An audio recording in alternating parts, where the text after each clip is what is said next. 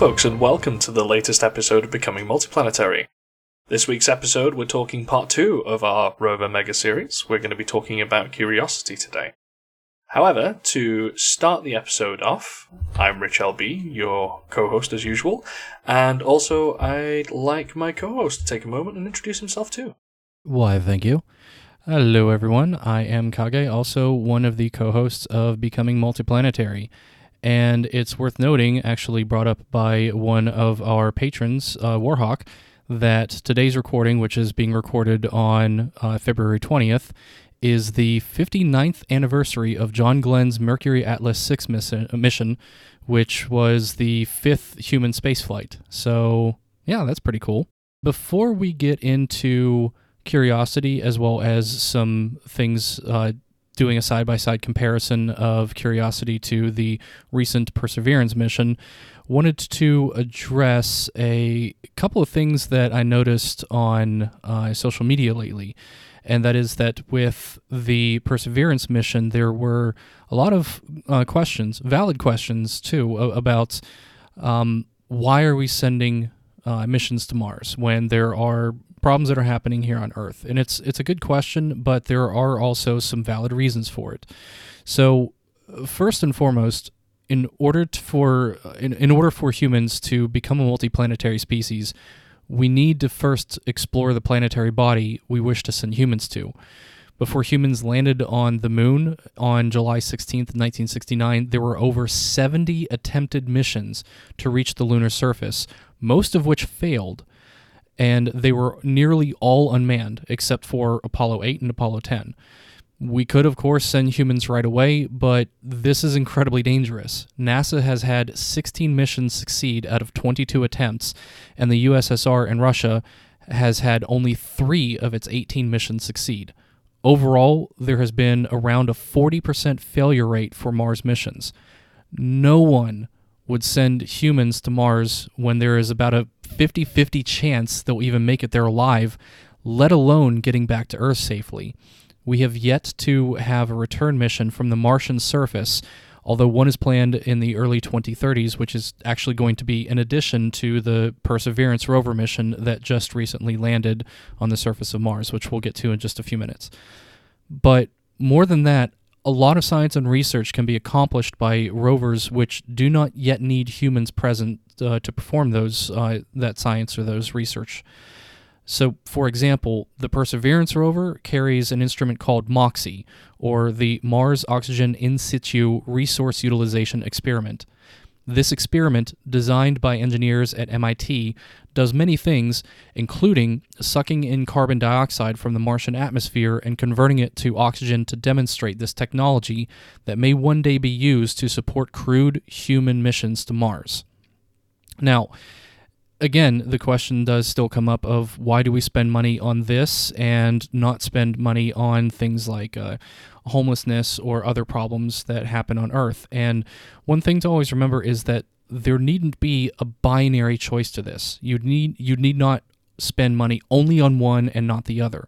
You can do both. You can spend money on many things. We should indeed uh, tackle the challenges that we have on Earth, but we also need to keep an eye on the future about where we want humanity to be in the next 20, 30, 40 plus years. And as part of that, becoming a multiplanetary species is very important. As Elon Musk has stated over and over again, we have a very limiting factor to humanity, and that is that we have only one planet on which we reside. And if something happens to that planet, which could indeed be very possible, not only with climate change, but a rogue asteroid, for example, we're screwed. If that if that ruins life on Earth, we have no alternative. We have no recourse. And so the sooner that we're able to become a multiplanetary species, the sooner we're able to actually expand humanity beyond that one limiting factor that could end all of humanity should one major catastrophe happen. And think of it this way as well. If we have a sustainable human civilization on Mars, that also doubles our chances at, let's say, there is a rogue asteroid coming. We now have both Mars and Earth to be able to deal with it, whereas before we could only defend from Earth. Exactly. And something else to bear in mind is that with missions to space, there is one particular aspect about it, and that is there is zero margin for failure. Anything that goes into space has to be over engineered to the point that there is practically no room for it to fail, especially when it comes to human missions. And a lot of uh, things on Earth have come from that. We have had uh, many technological advancements that have improved life here on Earth due to that. For example, and this is one that um, uh, people know about like uh, Teflon and they know about like uh, memory foam mattresses and stuff like that. But one that often goes overlooked is that actually uh, DSLR cameras weren't invented by NASA, but it was because of NASA's needs that DSLR cameras gained so much research and became so uh, heavily invested into that they became something that you have in practically every cell phone nowadays. Um, that those uh, CMOS sensors, they needed those in order to take uh, high fidelity photographs in space and also be something that would be resistant to uh, radiation interference, which could damage the film in uh, typical Nikon cameras that they would use. And so with DSLRs, they had a much better chance of uh, taking high quality photos and uh, preserving those. And now that's a benefit that we reap here on Earth. There are many things that have come uh, from space exploration like that.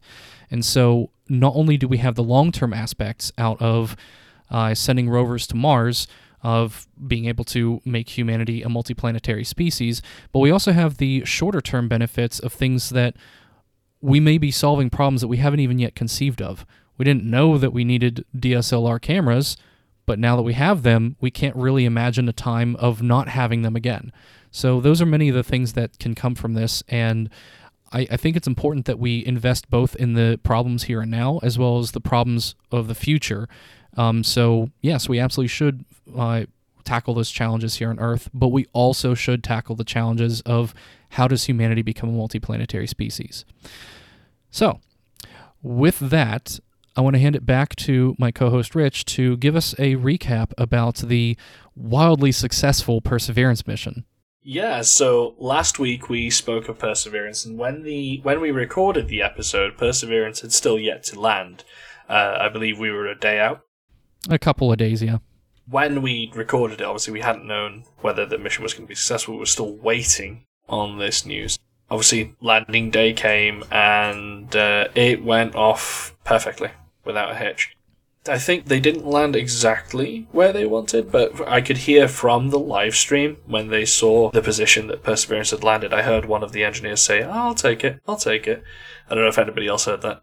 Yeah. So they had a, a region marked in uh, Jezero crater that they wanted to land in, and they hit that target. They they wanted to get like right on the X. Uh, I mean, they they didn't land perfectly on it, but when you think about the fact that they sent this rover millions upon millions of kilometers or miles, uh, both really, uh, from Earth to Mars, and they also managed to make the exact necessary adjustments needed to also take into account the rotation of Mars, not only its orbit around the sun, but also its daily rotation, and figure out exactly how they needed to slow the vehicle and how they needed to enter the atmosphere to land practically perfectly at the uh, Jezero crater landing spot. So even though they didn't get it on the X and just a little bit away from the X, the accuracy of that is astounding.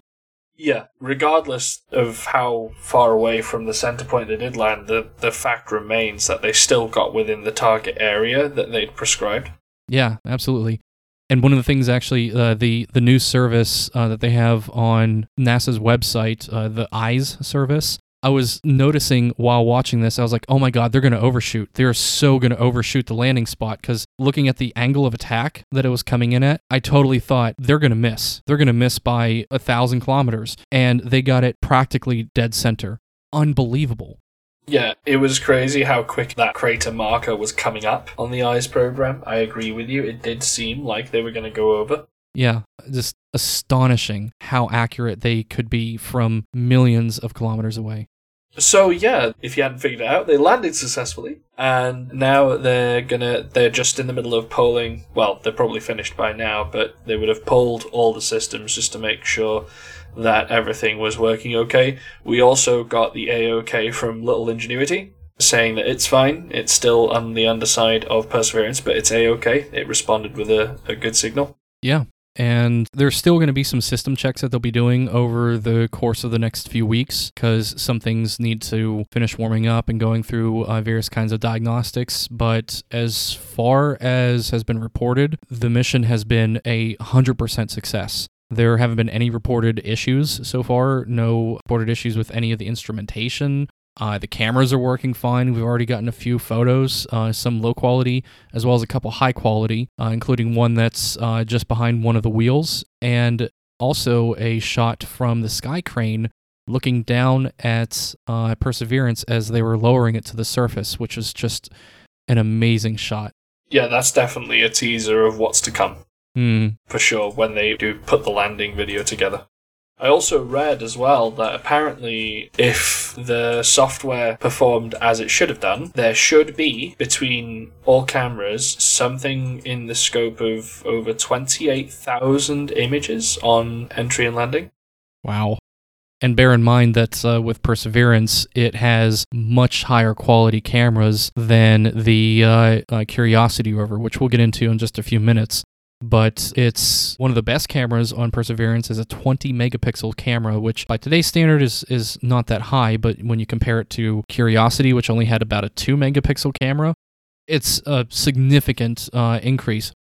Plus, the best camera on Perseverance is also in full color, and they now have technology there where they can take multiple photos full color photos so they don't have to do like uh, color correction or anything on it. And they could take i mean i don't, I don't even know if there's a k number for that. Uh, well well beyond like a 12k photo. Uh, just tens of thousands of uh, pixels stitched together as a giant panorama photo and super high quality. Yeah it's, it's going to be amazing. Yeah and if anybody wants to follow that that's at nasa persevere so definitely check that out. They're going to be publishing a lot on there. They already have published uh, quite a bit. Um, speaking from the perspective of the Perseverance rover, which is always so cute.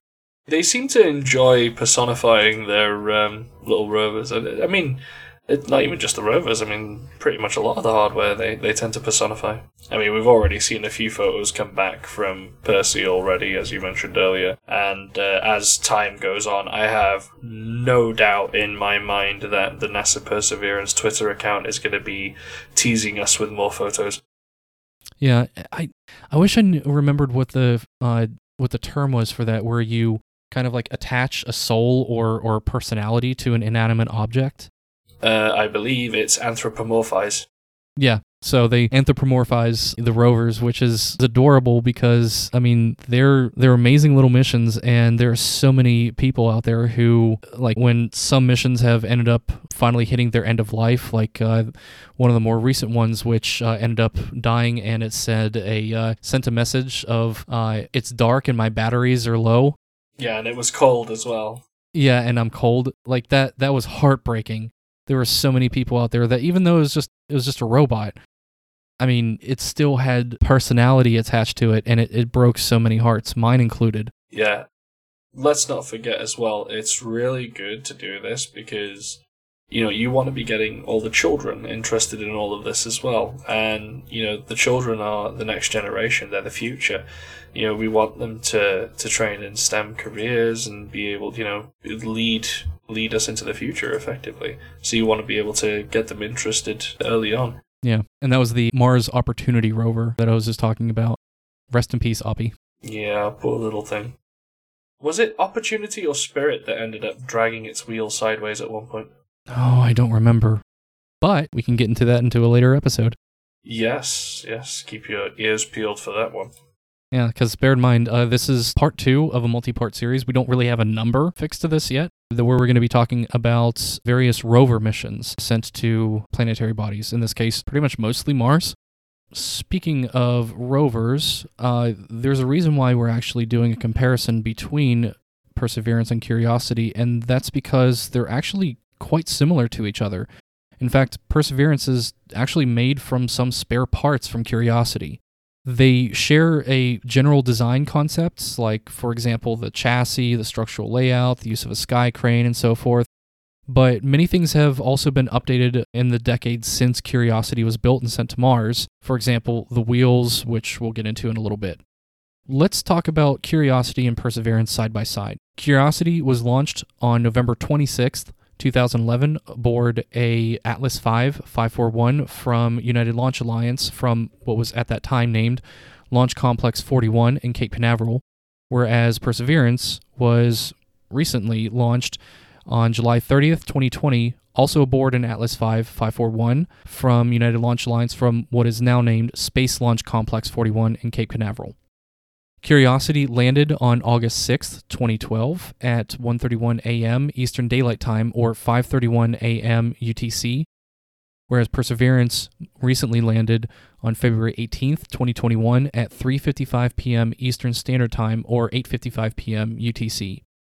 Curiosity landed in the Gale crater, which is at 4.6 degrees south latitude by 137.4 degrees east latitude, or longitude, sorry. Whereas Perseverance landed at Jezero crater, about 18 degrees north latitude and 77 degrees, I believe, east longitude.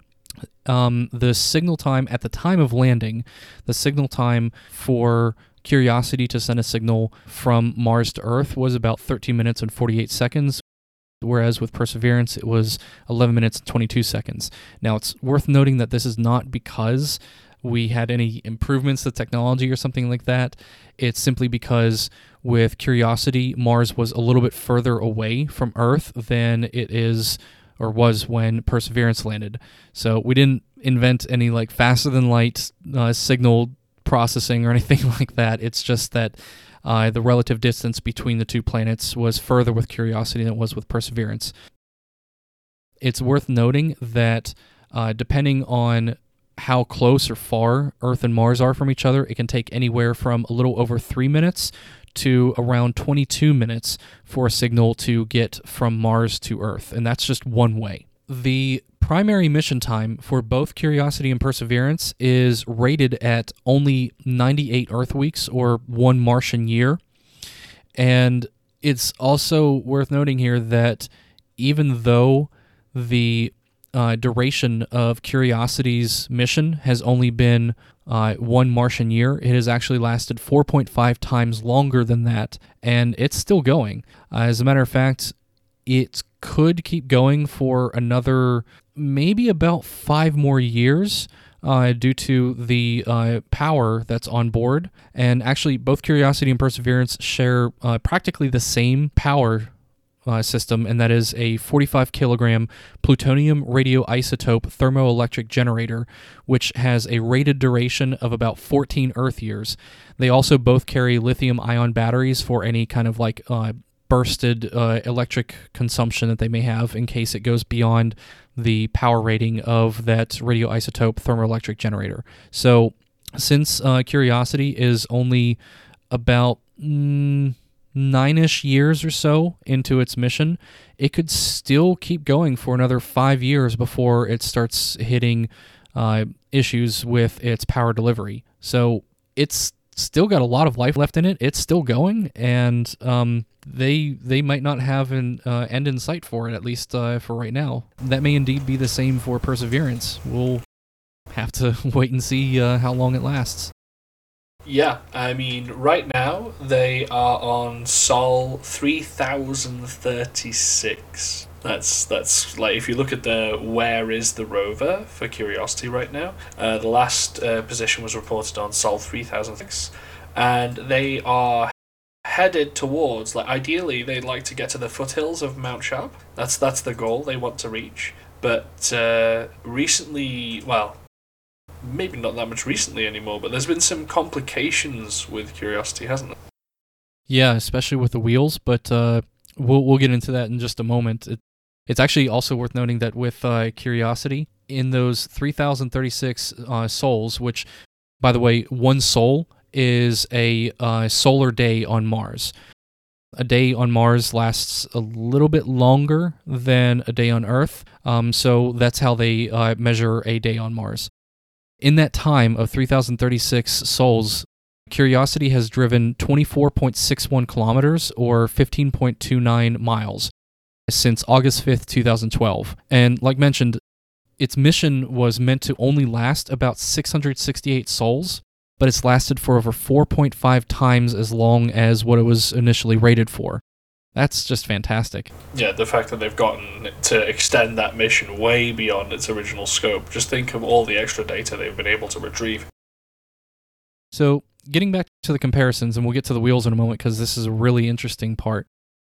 There are a few things that Curiosity and Perseverance share in common. Like, for example, they both have what's called a WEB chassis or a warm electronics box, and they also share the same dimensions. So, they're both uh, 2.9 meters or 9.6 feet wide, 2.7 meters or 8.9 feet long, and 2.2 meters or 7.2 feet tall. To put that into perspective, that's the size of a of a typical sedan car, and they also weigh uh, close to a small car. So on Earth, uh, Curiosity weighs 899 kilograms or 1,982 pounds, and Perseverance weighs uh, 1,025 kilograms or 2,260 pounds on Earth, whereas on Mars, which you have to remember, it's only uh, a little over 30% uh, the gravity of Earth. On Mars, uh, Curiosity weighs 554 kilograms or 1,222 pounds, whereas Perseverance uh, weighs 393 kilograms or 866 pounds. So um, I think I got my math right on that. I'm not sure. I might have had that a little bit off, but um, yeah. So they're a little bit lighter on Mars, but they're still the size of a sedan and practically the weight of a sedan. They're they're not small vehicles. And it's and you have to remember both of them were also lowered by a sky crane, which was literally this device that had uh, hydrazine fuel on board and would light several rockets, I believe uh, eight rockets on board, to hover, find an appropriate landing spot, and then lower the, well, first reduce the uh, engine thrust to lower the entire sky crane down, and then use a crane to lower or, or winch down the uh, Curiosity as well as also the uh, Perseverance rover later on um, down to the surface of Mars detach those cables, and then fly off to go crash land far away from where they wanted to do all their uh, uh, experimentation. That is just utterly fascinating. I mean, think about if you had a I don't know, like a, a Ford Focus or something that you wanted to transport somewhere on the surface of a planet, and you're using rockets to carry it above the surface and then lower it down by four steel cables. And they did that twice now. That's just amazing. That's some crazy FedEx game. exactly. Um, now we get into some of the differences about uh, curiosity and perseverance. As I mentioned earlier, in the about a decade since uh, Curiosity was made versus uh, Perseverance, they made quite a few upgrades. The first and biggest one is uh, or, are the wheels aboard Perseverance, and the reason for this is that they discovered a lot of problems with the wheels on Curiosity. So, Perseverance's wheels are larger in diameter and tread width, but are narrower overall. So, the diameter of the wheels on Curiosity is 20.7 inches or 52.6 centimeters versus 20 inches or 50.8 centimeters on Perseverance. And Perseverance's wheels have twice as many treads and are gently curved instead of having the chevron pattern that you found on Curiosity. The wheels on Perseverance are designed to prevent Perseverance from getting stuck in the sand, which actually happened to Curiosity, uh, I think it was in like 2014. But more importantly, they're also designed to prevent damage like what Curiosity has experienced. So Curiosity's wheels have these chevrons. They're they're basically this kind of like zigzag pattern in between the uh, the treads. They they call this the uh, the grousers uh, in between the treads, uh, it's just uh, a, a I think it's uh, milled aluminum that they made the uh, entire wheels out of. Uh, so you have an inner rim, a stiffening ring, an outer rim, wheel flexures or, or, spokes, and then you have these chevrons, which are these zigzag pattern intended to give more grip to the wheels. But one of the things that they kind of accounted for with the design of Curiosity was that they expected there would be some damage in between those chevrons in the in the grousers from rocks penetrating the aluminum, but they didn't expect it to have as much damage as it's had uh, during uh, Curiosity's life. Matter of fact, it's because of the damage that has occurred to the wheels, especially one wheel in particular on Curiosity.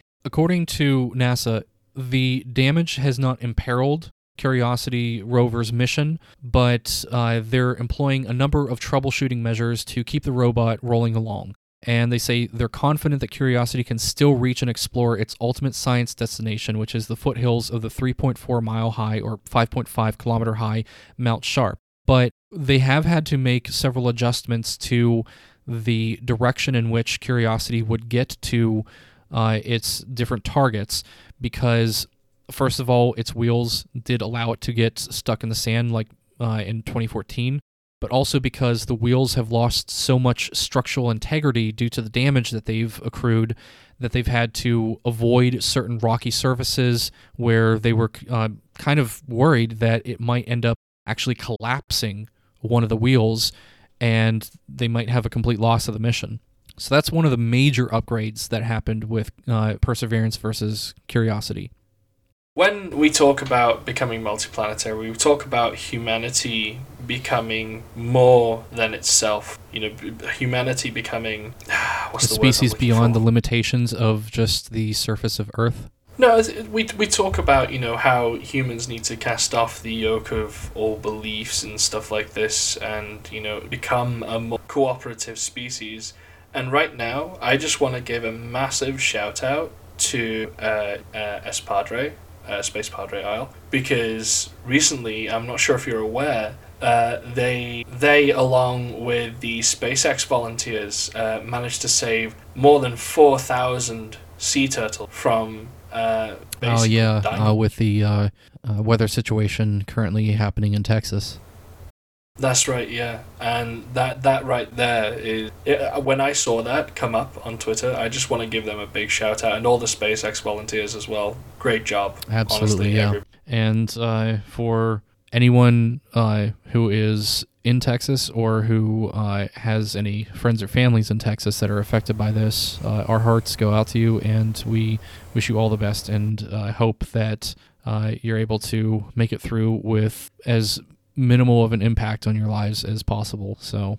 100%. And I'm afraid that's all the time we have for this week's Becoming Multiplanetary. I've been Richel, your co host for this and evening. And I've been Kage, also one of your co hosts for this evening. Thank you so much for joining us. If you like what you heard, please make sure to uh, like, subscribe, and uh, also uh, be sure to leave a comment. Uh, we do listen to feedback, and we're uh, happy to hear your feedback about uh, what you liked, what you didn't like, what you'd like to uh, uh hear more of or less of. And finally, um, before we hand it, uh, before I hand it over to uh, Rich to read off our patrons, you can also support us at patreon.com/slash total space, which the uh, help from all of our patrons has given us the ability to set up a new website, which you can find at totalspace.net. Rich, take it away. So, as always, a massive thank you to all of our patrons. Your support means the world to us and does enables us to make our. Con- so, our Patreons Anthony Mann, Warhawk, who's with us in the episode tonight, helping us out. Really, as all. Uh, Adrian Moisa, uh, Angry Astronaut, Howard Walker, Stinger NSW, What About It, Jishwan and Sebastian, Gio Pagliaro, Fremrick, Susie R, and Mark. As always, thank you so Absolutely. much for all of your help. And with that, uh, we bid you farewell until the next episode. And also, don't forget that we have other podcasts uh, here on Total Space. So if you uh, would like to hear more, you can also listen to Deep Dive with Miko, and as well uh, as well as uh, the Space Update with Ryan. Great, yeah. Thank you for joining us, and we'll see you next time.